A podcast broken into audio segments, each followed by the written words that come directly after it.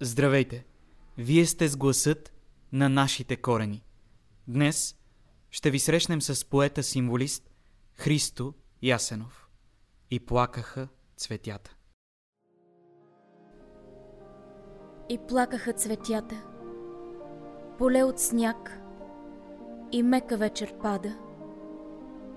В бяла скръп прислушнати тополи. И пак една душа самотна страда, и пак сама в страдание се моли. Овехнал ден и плакаха цветята, под пресен сняг, въздишки притаени. И с моята скръп ние плачем в тишината. Един в друг, един до друг родени. Всъщност Христо Ясенов е един от символистите, за които имаме по-малко сведения спрямо от другите, които са доста по-популярни от него в българската литература, като Яворов, Дебелянов, дори Лилиев, Траянов. А, но той е много интересна личност от тази гледна точка, защото оставя една следа, която свързва миналите поколения с бъдещите в контекста на литературата. Т.е. той, освен за символистите, е много близък с а, по-символистите, сред които е Смирненски, с експресионистите, с модернистите, като Гео Милев, под който той през целия си живот е под една опека негова и дори а, единствената стихосбирка, която има, Гео Милев иска да я издаде в а, книга. Както всеки друг символист, и той си има псевдоним, Христо Ясенов е псевдоним, а истинското му име е Христо Павлов Тоджаров. Интересното е, че той е роден на бъдни вечер. Тогава се роден на 24 декември 1889. Живее доста кратко до 1925. Правителствата започват да имат а, претенции спрямо това, което пише. А, убит е от правителството на професор Александър Цанков и е член на Българската комунистическа партия. Това, което ми беше много любопитно е, че като работим върху епизодите за символистите, ми прави впечатление, че всеки от тях има някакъв псевдоним, под който се подписва. И това ми се струва много симптоматично. Как на преден план се изважда творбата, творението, а автора е скрит зад някакъв параван на псевдонима. Докато в днешно време това съвсем не е така. А, всеки подчертава името, пише го, името си, пише го дебело. Авторът твърди, върви преди творбата. На времето е било точно обратното. Ядката сърцевината е била в ам, изкуството, а не в а, твореца. И мисля, съвременното общество по-скоро се опитва да възпитава и да насърчава индивидуалисти, а не символисти. така разсъждавайки се чудя, според вас, може ли днес да има символисти? Аз, примерно, като пиша поезия, изобщо не е символистична моята поезия. Вие пишете ли поезия? Има ли символисти сред нас? Ами в днешно време определено е много различно и това се предопределя според мен наистина от времето, в което живеем и от окружаващите ни събития. И вярвам, че да, понеже всичко започва да става все по-събрано, все повече в символа на нещата, докато дори ми се струва, че точно за това тези поети като Христо Ясенов, като Гео Милев, Димчо Дебелянов, те са гръмнали по такъв начин в българската литература, именно защото за това време това е било нещо ново, нещо, което е отворило вратите към бъдещето и към новият тип литература. Изплъзваш се от въпроса ми, аз обаче ще го задам по друг начин. Ти понеже занимаваш с изкуство, с театър и станц, на плакатите си какво пишеш с по-дебел шрифт? Заглавието на спектакъла или името си? Ами определено ми е трудно да не си напише името. Сега, като всеки индивидуалистичен човек, като всеки човек с а, его, искам да ми се види името, да се разбере кой е направил перформанса. Мамо и баба да те потупат по рамото, да се погордеят с теб. Еми, друго си е. Георги, ти какво пишеш? Ти се занимаваш с музика, концерти, авторска музика, пишеш театрални спектакли, за филми. Какво пишеш? Важно ли ти е на края на филма, на, като вървят а, имената на създателите, да има твоето име? На името си толкова не държа, държа по-скоро на музиката и на това как тя се възприема от хората. Ако видите, че тя достига, за мен това по принцип е достатъчно. Не държи толкова много името ми сега да се изпише, да се знае, че аз съм го направил и така нататък. Ти си по-символист от всички нас. Това не знам. Според мен символизма е изчезнало а, течение в а, нашия живот. И затова... Защо? Защо е изчезнало? Ами, то, то е изчезнало. Ние като четеме поезията на символистите, толкова много и се радваме, толкова много ни вдъхновява и ни изпълва, пък а, си казваме, че е изчезнала. Какво изгони символистите днес? Аз не мисля, че символизма може да се нарече изчезнал. Кой е последния български автор съвременен, който си чел? Ами, съвременни автори четат доста.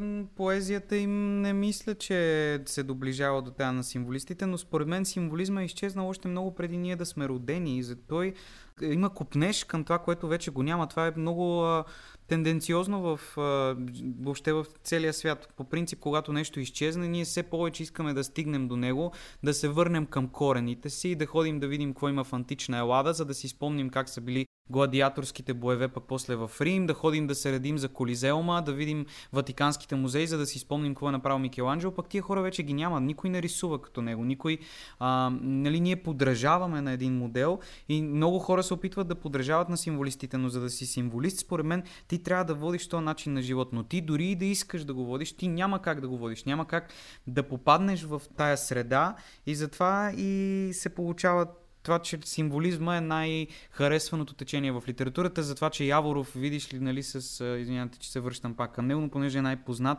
нали, видиш ли, с цялата си любов, с цялата си мъка, с всичко това, той създава тия неща и всъщност, нали, ние искаме много да се доближим до неговия свят и какви ли не спекулации и интриги се плетат около това. Значи с цялата си дейност, която е не само творческа, както Георги току-що каза, по-скоро символистите създават един мит за тях, един митологичен свят, който е изпълнен с а, поезия, с философия, с Георги каза начин на живеене.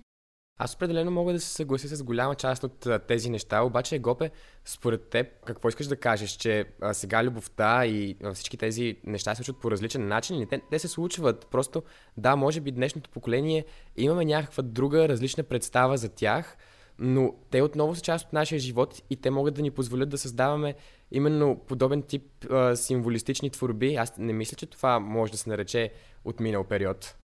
Той е отминал точно защото теченията, които се случват, по, просто по времето сега тази чалга култура, която е, нали, има предвид не само музиката, ми говоря за, за цялостното поведение на чалга културата, по времето на символистите дори не е съществувала. По това, което естествено ние знаем, може би е имало такива неща.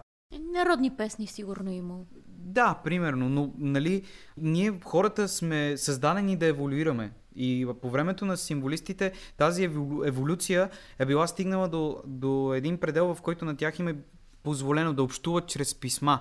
Сега ние общуваме чрез Фейсбук, примерно. И като драснеш на месенджер аре да се видим, не е като а, а, писмата, които а, Яворов е писал до мина. Нали? Там има една романтична тенденция, която ние в днешно време нямаме. И дори а, когато нали, много сгафим в нещо, ние се опитваме да го оправим и изпращаме рози, почваме да се връщаме към О, ти старите така ли правиш? Аз не правя така, но казвам, че... Нали... Ти да видиш моята поезия. Аз не пиша поезия, не мога Между да кажа. Между другото, това ще е интересно някой път в някой от епизодите някой от нас да изчете по едно негово стихотворение. Аз бих а, искал само, Гопе, да ти направя една вметка, да си купиш една книга на Стефан Кичев, да видиш кой е съвременният Гео Милев. А това е доста, доста смело, браво, Мише. А, аз обаче искам също така да кажа, че когато говорим за поетите символисти и четем техните стихотворения, не би трябвало да ги затваряме само в техния художествено-литературен контекст. Обикновенно това са стихотворения с политическо послание, с социално послание. Те не са просто изкуство. Така че те идват и благодарение на тая необходимост на техния вътрешен свят, за който сега ще стане дума, в следващото стихотворение на Христо Ясенов «Себепоклонник».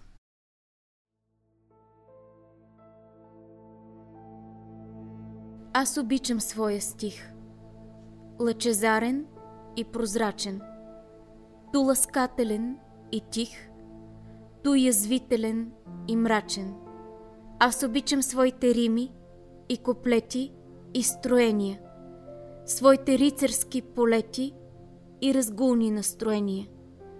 Моят стих е като камък, горд и хладен и суров, ту опасен като пламък, ту препълнен с любов.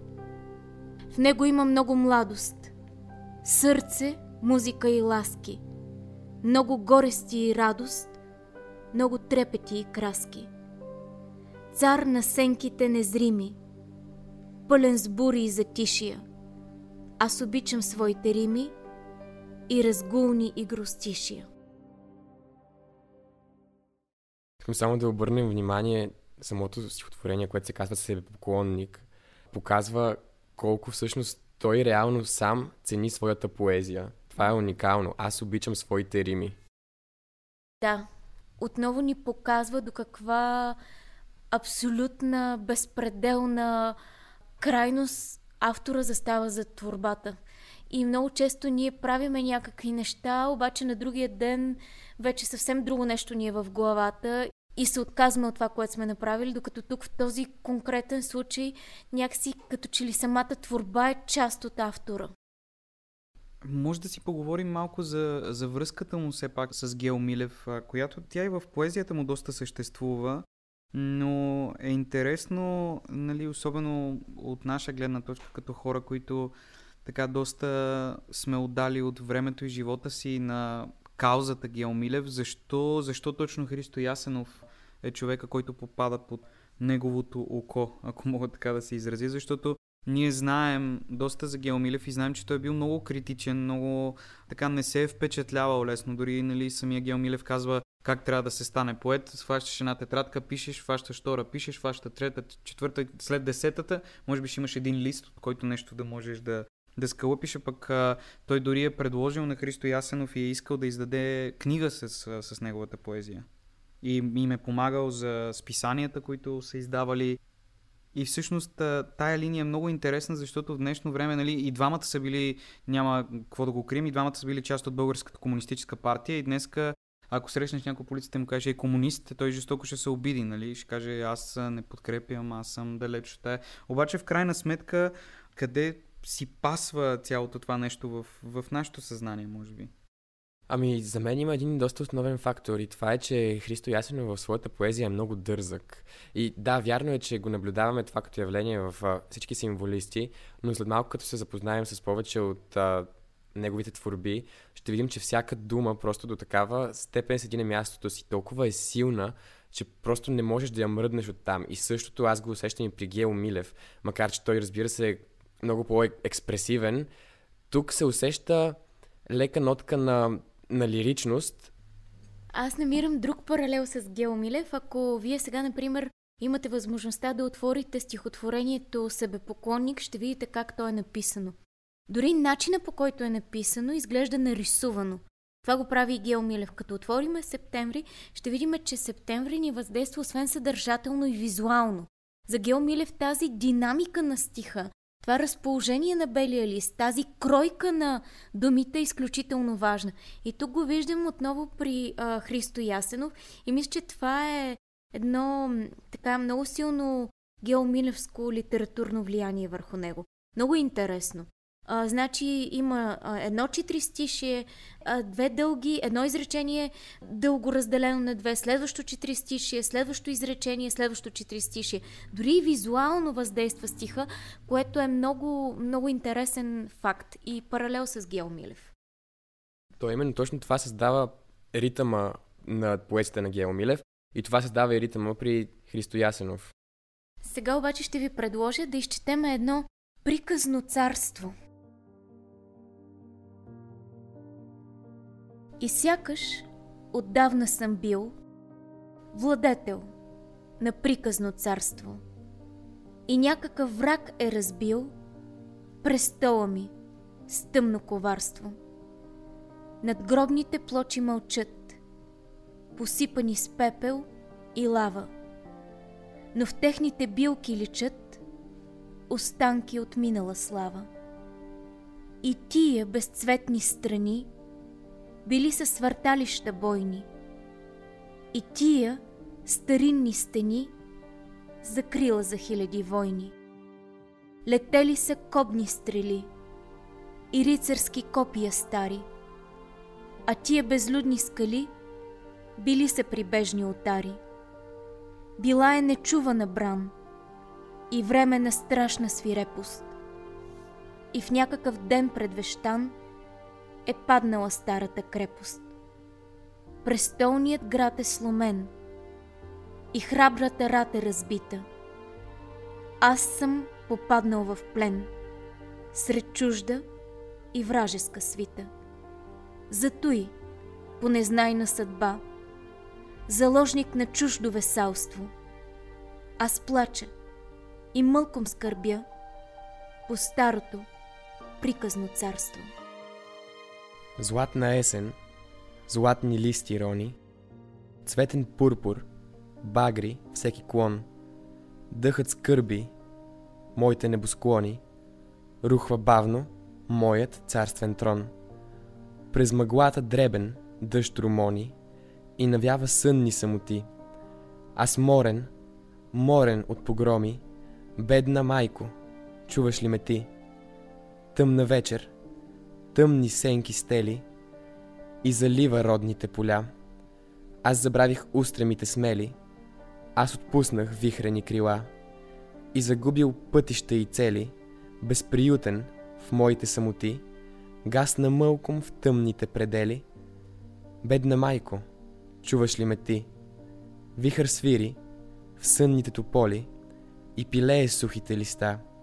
Стенат плахо колонищата голи, плаче плаха чайка на цвета. И прибулил бездни и удоли, Бог развява сънни самоти. Някой в мене пее и се моли, бедна майко, чуваш ли го ти? Усмихна се пъстрата есен, сред сълзи и краски, и прах. И вихър тревожно понесен, развея въздишки и страх. Аз чезна, печален и морен, люлеят ме страшни тъми. Зад моя прозорец отворен, студената вечер шуми. Студената вечер говори и плаче и странно ридай. Да сколпим измъчени взори. Настанал е страшния край. Любете ме нежно, другари. Тъй рано над мен се стъмни. Погаснаха сенките стари на светлите минали дни. Погасна несетно лъчата над моя тъй траурен дом.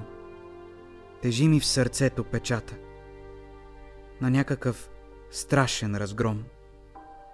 Аз искам спокойно да гина сред тия безкрайни беди. Притискай ме, майко родина, до своите земни гърди. Сън морен, обвея несетно дружините бойни и пламна, изрязан над урвите месец студен. Чернеят спокойно тревата задрямали войни, забравили сякаш разгрома на страшния ден. Пониса се вечер и тъй е спокойно и леко, и висне небето, и в звездни премени сияй. И гледам аз буден, как чезнат далеко, далеко, свещените степи, народния приказен край.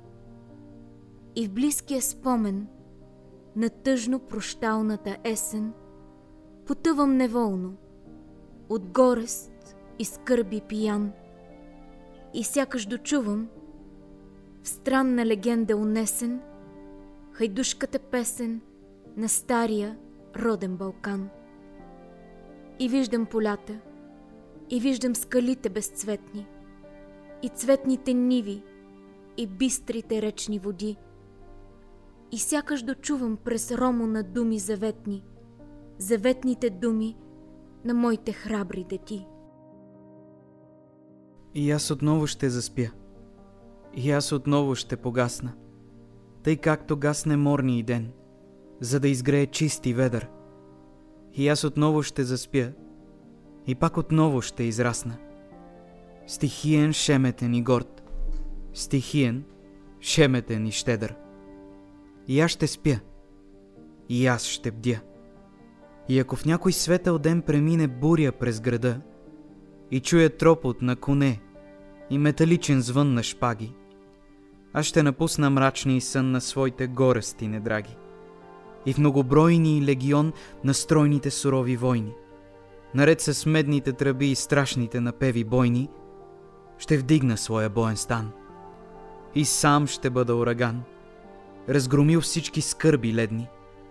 И тържествуващ и пиян, ще пея химните победни на своята героична бран. И аз отново ще заспя. И аз отново ще погасна. Тъй както гасне морни и ден, за да изгрее чист и ведър. И аз отново ще заспя. И пак отново ще израсна.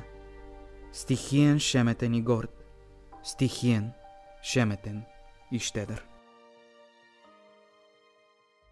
Всъщност тази творба е разделена в пет части, от които ние успяхме да ви прочетем само четири, понеже четвъртата е на немски язик. И Гопе, може би да ни кажеш каква е неговата връзка с Германия? Много е харесвал и много е бил близък и дори в изследователите на нашата литература казват, че той е най-близко от символистите до тези символисти, които са като Рембо, като а, Бодлер, нали, този символизъм, който е европейски а, и от който нашите символисти безспорно черпят много. А, дори поезията и творчеството му са сравнявани с Хесе, с а, Рилке, които са автори, за които ние всички знаем как се говори и какво се смята в целия свят. Така че да имаме такъв автор, според мен е голямо богатство. Лошото е, че това богатство някакси се зарива. А, ние много говорим за това, но може би то, колкото повече се говори, толкова по-ясно става, че някакси трябва да се намери път тези автори да имат по-голям отзвук. Не само в училище, ами в нашия свят. Поне в България, доколкото това е възможно. Това, което ми прави впечатление е, че повечето поети, за които ние говорим, те са политически, социално много активни. Почти всички от тях участват във войните. И перото е своеобразно оръжие, към което те нерядко посягат. А, той, например, Христо Ясенов е участвал в Балканската междусъюзническата война, Първата световна война, след която е му е даден чин на поручик. Още много рано го открива Антон Страшимиров и Гео Милев неговото ам, художествено перо. Интересно за него е, че след Първата световна война завършва рисовалното училище. И тук ние можем да чуем как неговите стихотворения са много изобразителни. Те всъщност създават много отявлени визуални картини, сякаш с писалката, с която той пише стиховете и рисува. После работи като учител по рисуване, става член на Българската комунистическа партия, както Георги вече спомена, и започва да издава един много интересен вестник, който се казва Червен смях. И покрай този вестник всъщност той завързва отношения с а, Смирненски и започва своеобразен нов период в, неговата, в неговото художествено творчество. Така че ние виждаме, че те а, са били една група, която се влияе един от друг и която оказва а, някакво творчески... Виждаме, че те всъщност са били една група, която... Група от самишленици, която оказва, всеки оказва влияние върху другия. Той първо е интерниран, а, срещу което има изведена от а, мястото, от което живее, за да бъде преместен в Горна Джумая. И това има големи протести а, срещу този акт от българската интелигенция. Но в крайна сметка след атентата в Света неделя, който е 1926 на Велики четвъртък, след като го арестуват, го отвеждат в едно училище и по-късно на 10 май го превеждат и вече в полицията и след това, няколко дни по-късно е обявен за безследно изчезнал.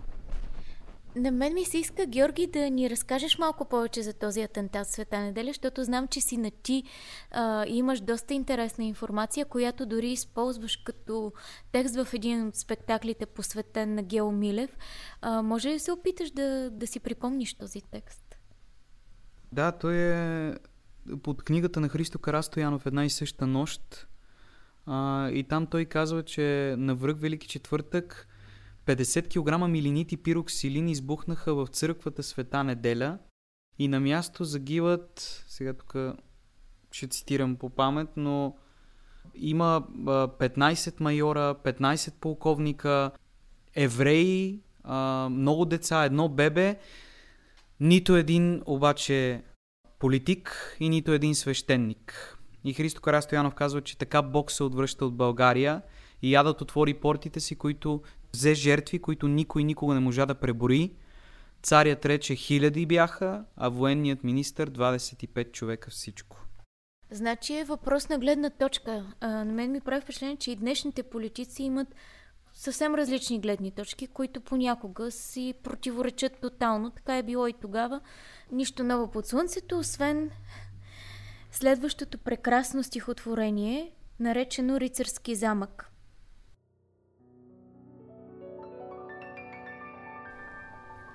Аз виждам своята рицарска ограда над непристъпни бездни скали.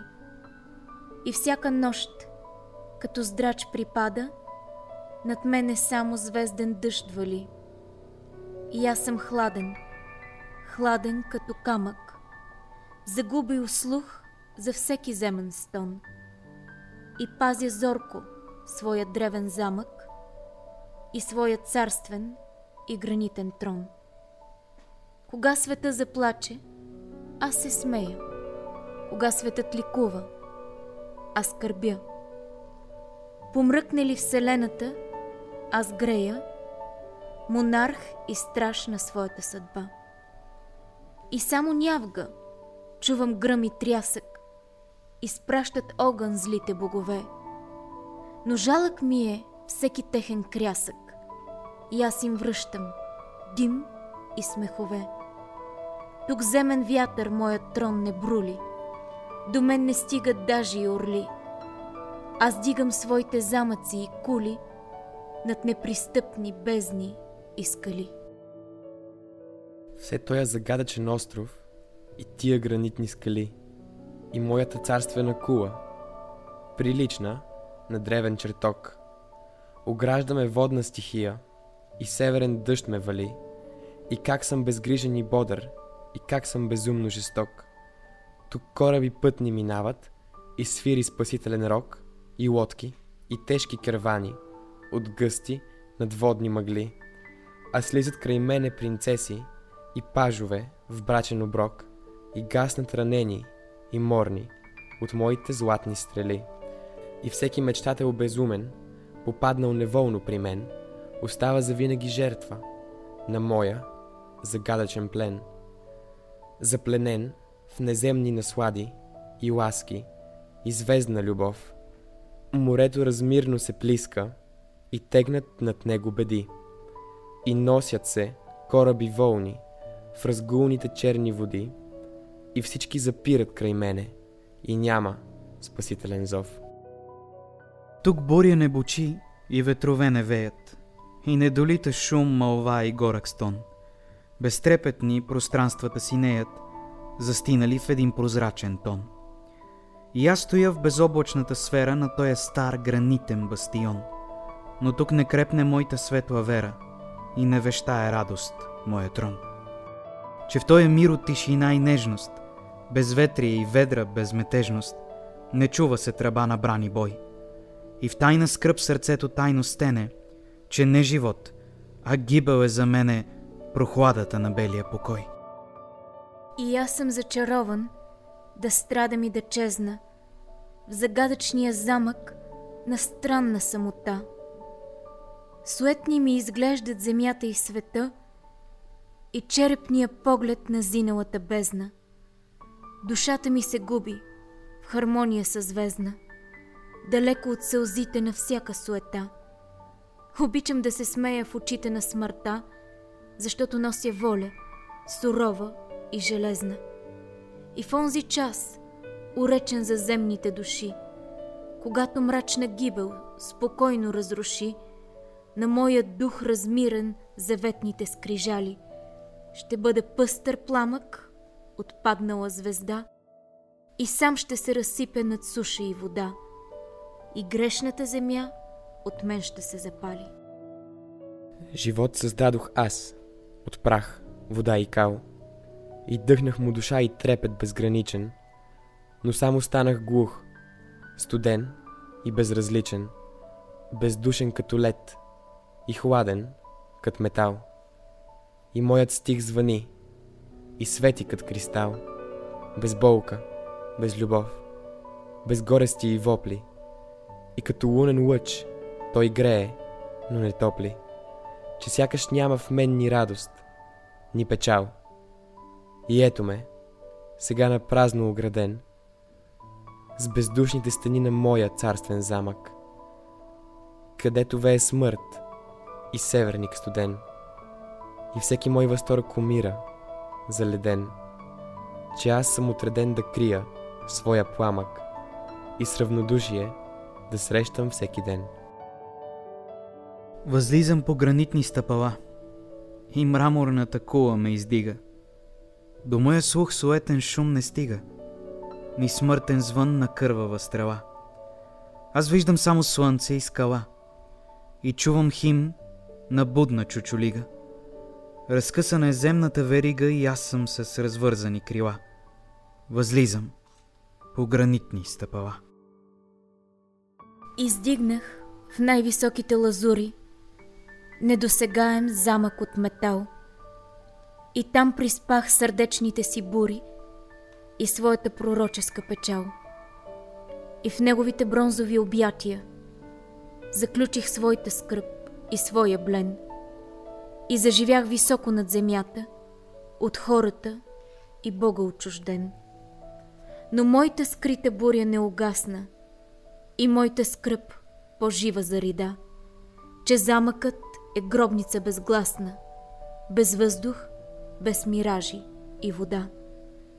А как горя да слезна в долините, където спят села и градове, да разруша на всеки дом стените и да запаля живи огньове, и да живея живата тревога, на слепия пророчески безброй, да любя, да проклинам с него Бога в падения победи и двубой.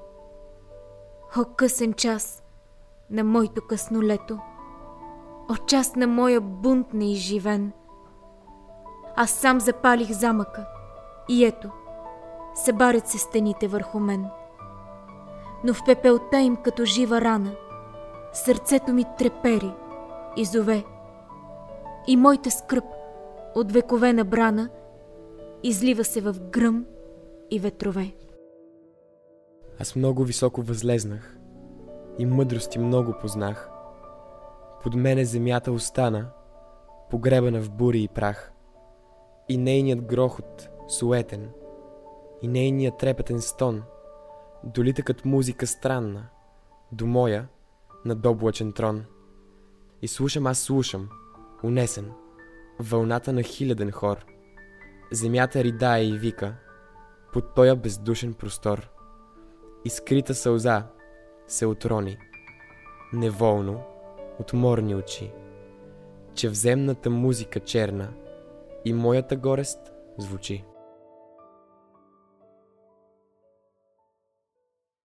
Вие бяхте с гласът на нашите корени. Сезон 2. Епизод посветен на Христо Ясенов. И плакаха цветята. Очаквайте през декември епизодът посветен на Емануил Поп Димитров – Женски портрети. Гласът на нашите корени, сезон 2, се осъществява с подкрепата на Европейски корпус за солидарност.